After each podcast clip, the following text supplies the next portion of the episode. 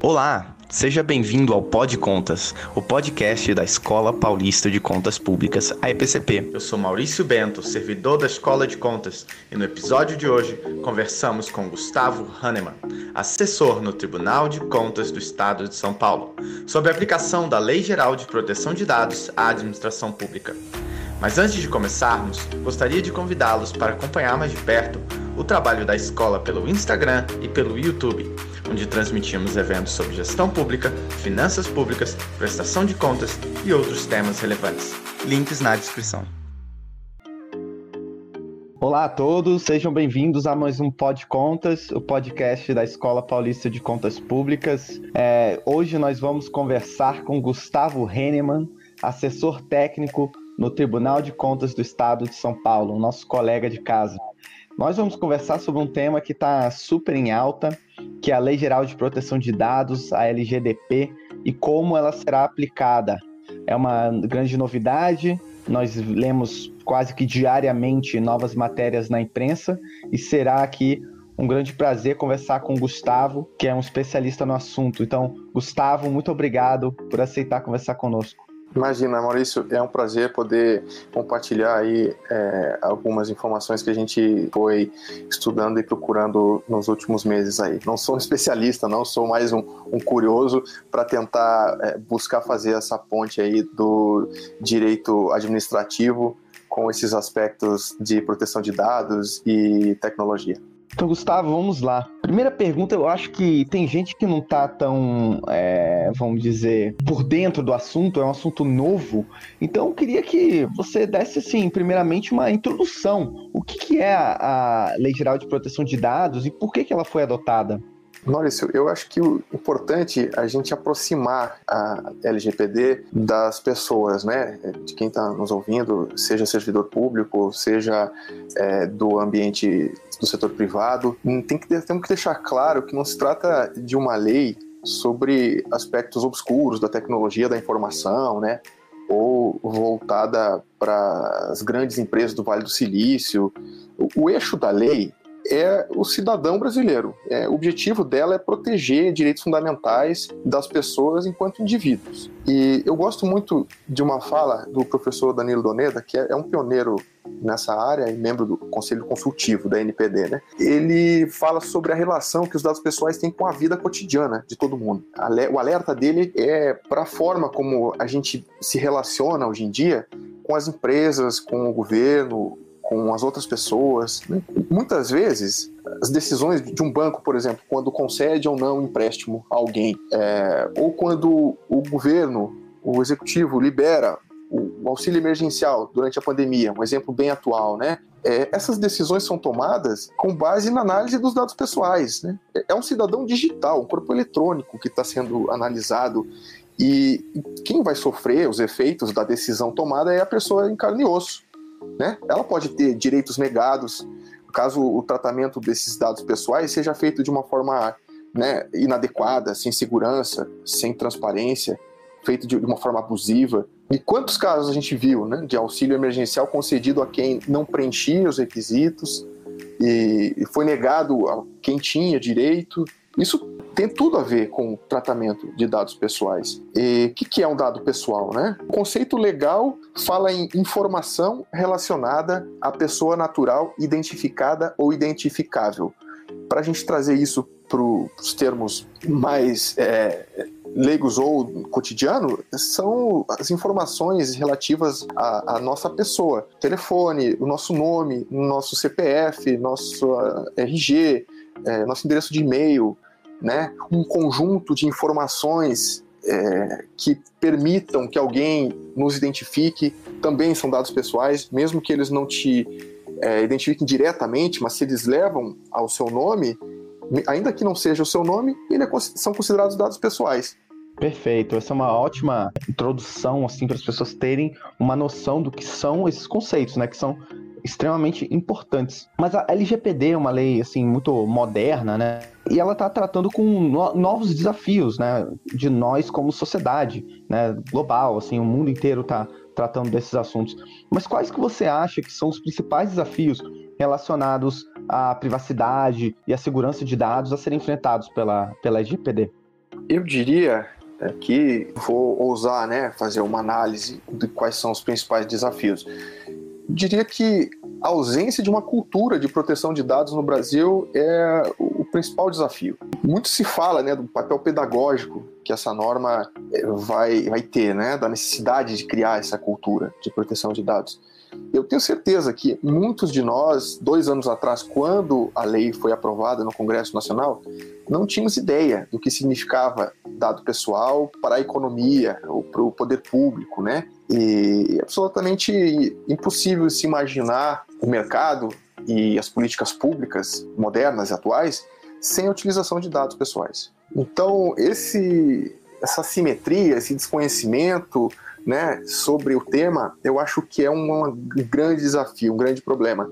Então, eu diria que a falta de consciência sobre a relevância dos dados pessoais é um grande desafio. E um outro desafio é o próprio desconhecimento das empresas, das instituições sobre os dados pessoais que elas mantêm, que elas tratam. Porque quando não se sabe que existem esses dados, não tem como se cuidar bem deles. É, onde que estão os dados pessoais? É, dentro da, da, da, instituição pública, dentro de uma empresa, é onde eles estão armazenados? Quem é o responsável por esses dados? Né? muitas, eu tenho certeza que muitas empresas, muitas instituições não têm um inventário. E eu acho que a lei vai ter um papel indireto de induzir, exigir um mapeamento interno né, dessas organizações, uma ordenação dos processos, para que todos deem mais valor aos dados pessoais e, consequentemente, aos direitos dos titulares, né? Porque haverá sanções se isso não for feito.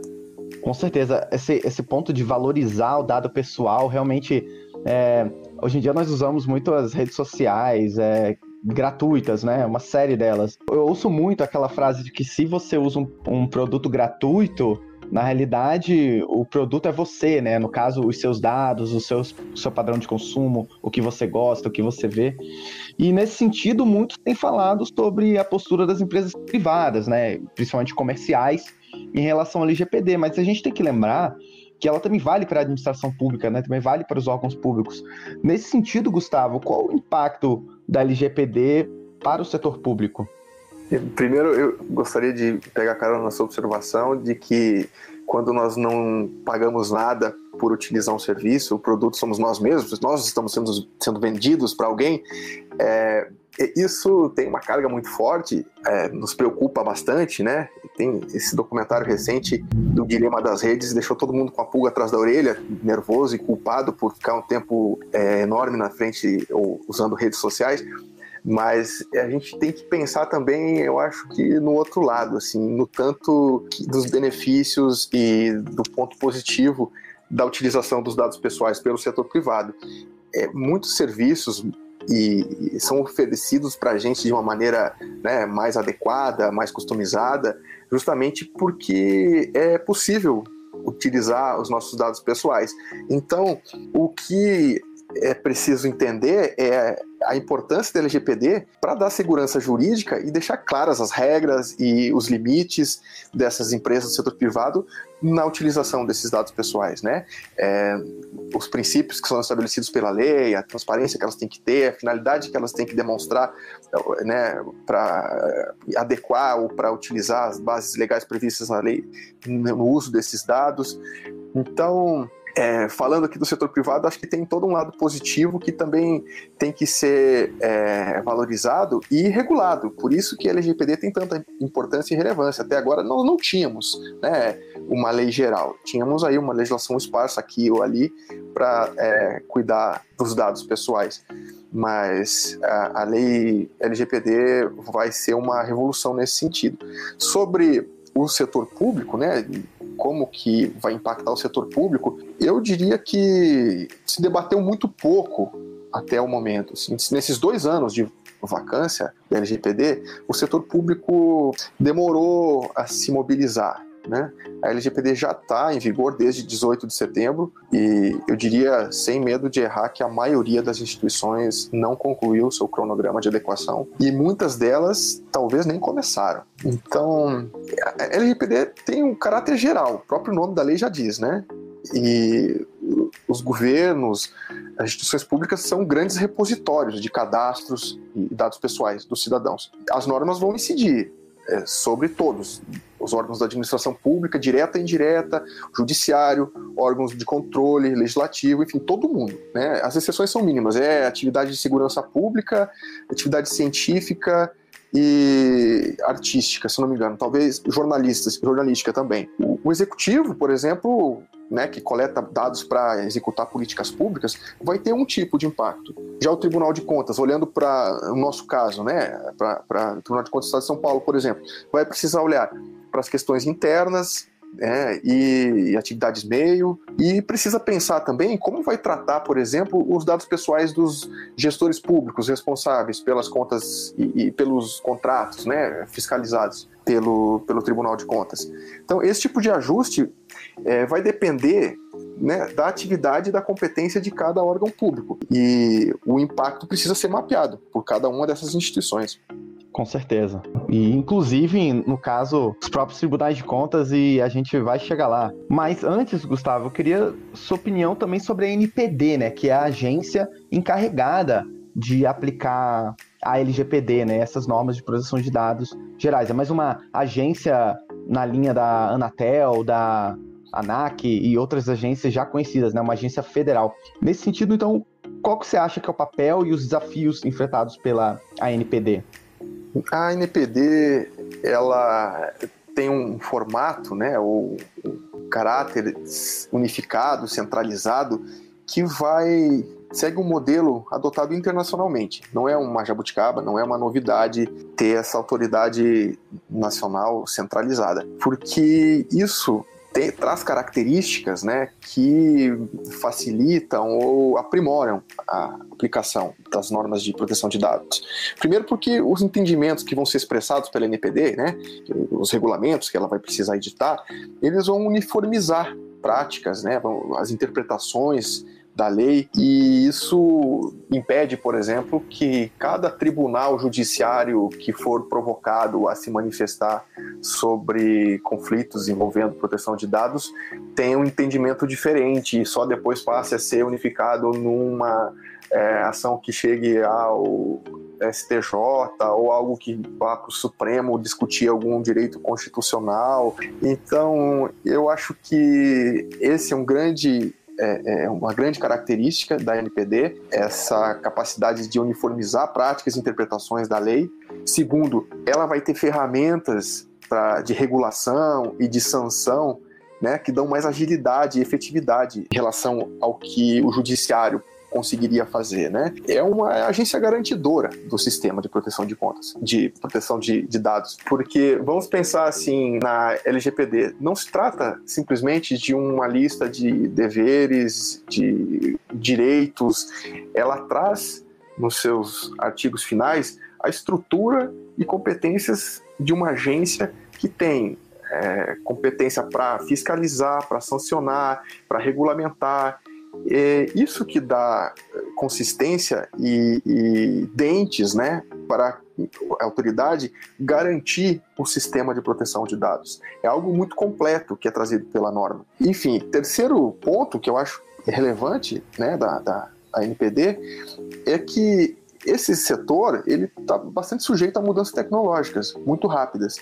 e a adaptação que a LGPD precisa né, fazer dessa norma vai ter muito mais agilidade do que o legislativo, o judiciário teriam. Então, claro que toda aplicação dessas, dessas é, sanções é no âmbito administrativo. O judiciário pode ser acionado né, numa violação a direito que está previsto na norma, mas é, muita coisa vai ser uniformizada e muitos conflitos vão ser evitados, com certeza, pela atuação da, da agência. Vou pincelar aqui alguns dos principais, das principais competências, né? O artigo 55J da, da lei, ele estabelece 24 competências para a agência.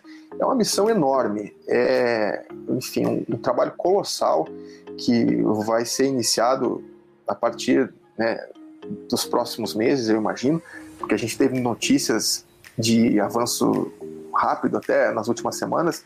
Os cinco diretores né, do conselho que realmente toma as decisões de como as coisas vão acontecer, de que vão ter que, que vão precisar formular essas regulamentações, eles foram indicados, já foram aprovados pelo Senado e agora a agência deve começar, a, a autoridade deve começar a funcionar de fato.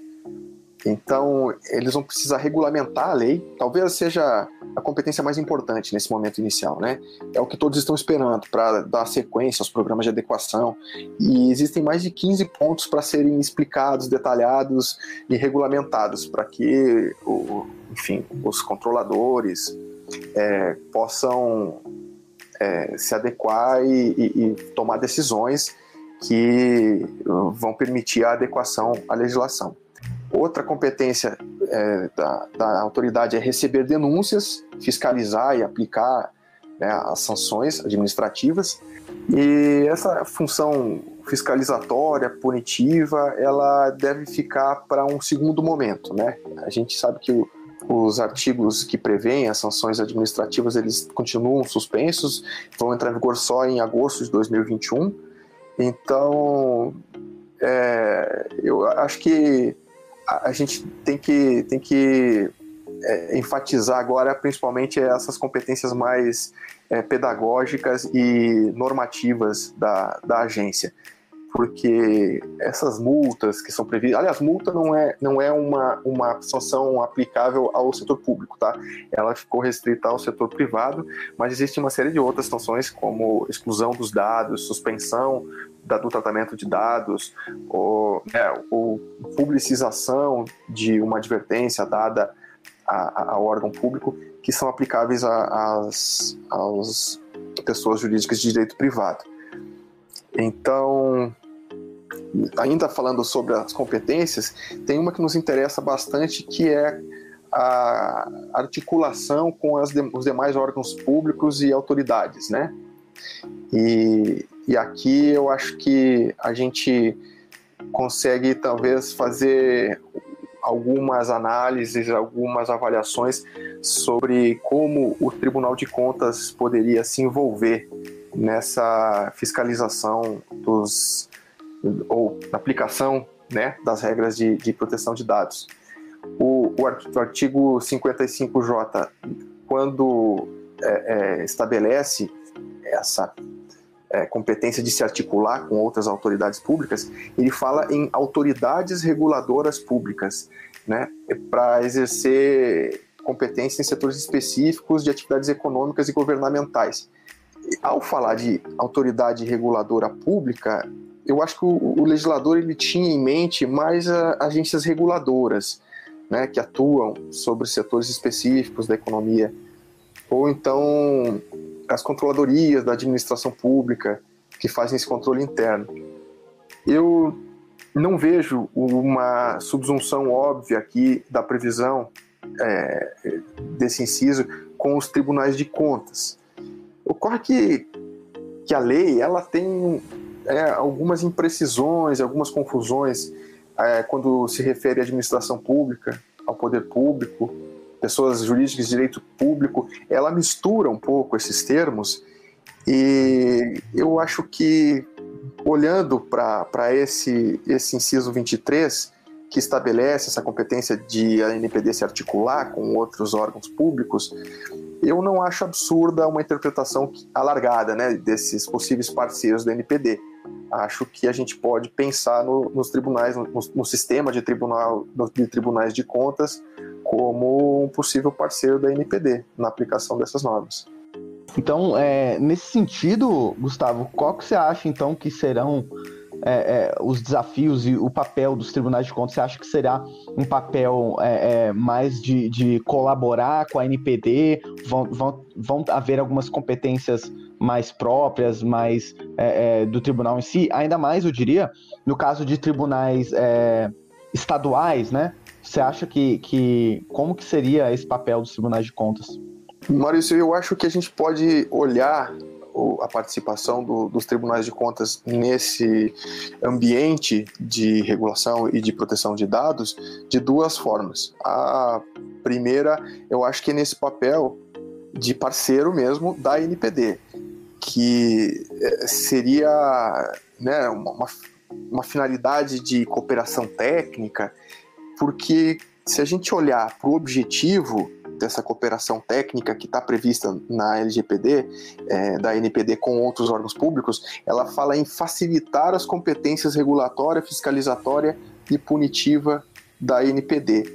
E, se é para facilitar né, a aplicação das, da, da, norma de fiscalização e de punição é, do, dos órgãos públicos, eu não vejo, eu vejo como muito tentadora a ideia de ter os tribunais de contas como parceiros na verificação, por exemplo, da adequação dos jurisdicionados a, essa, a essas normas da LGPD.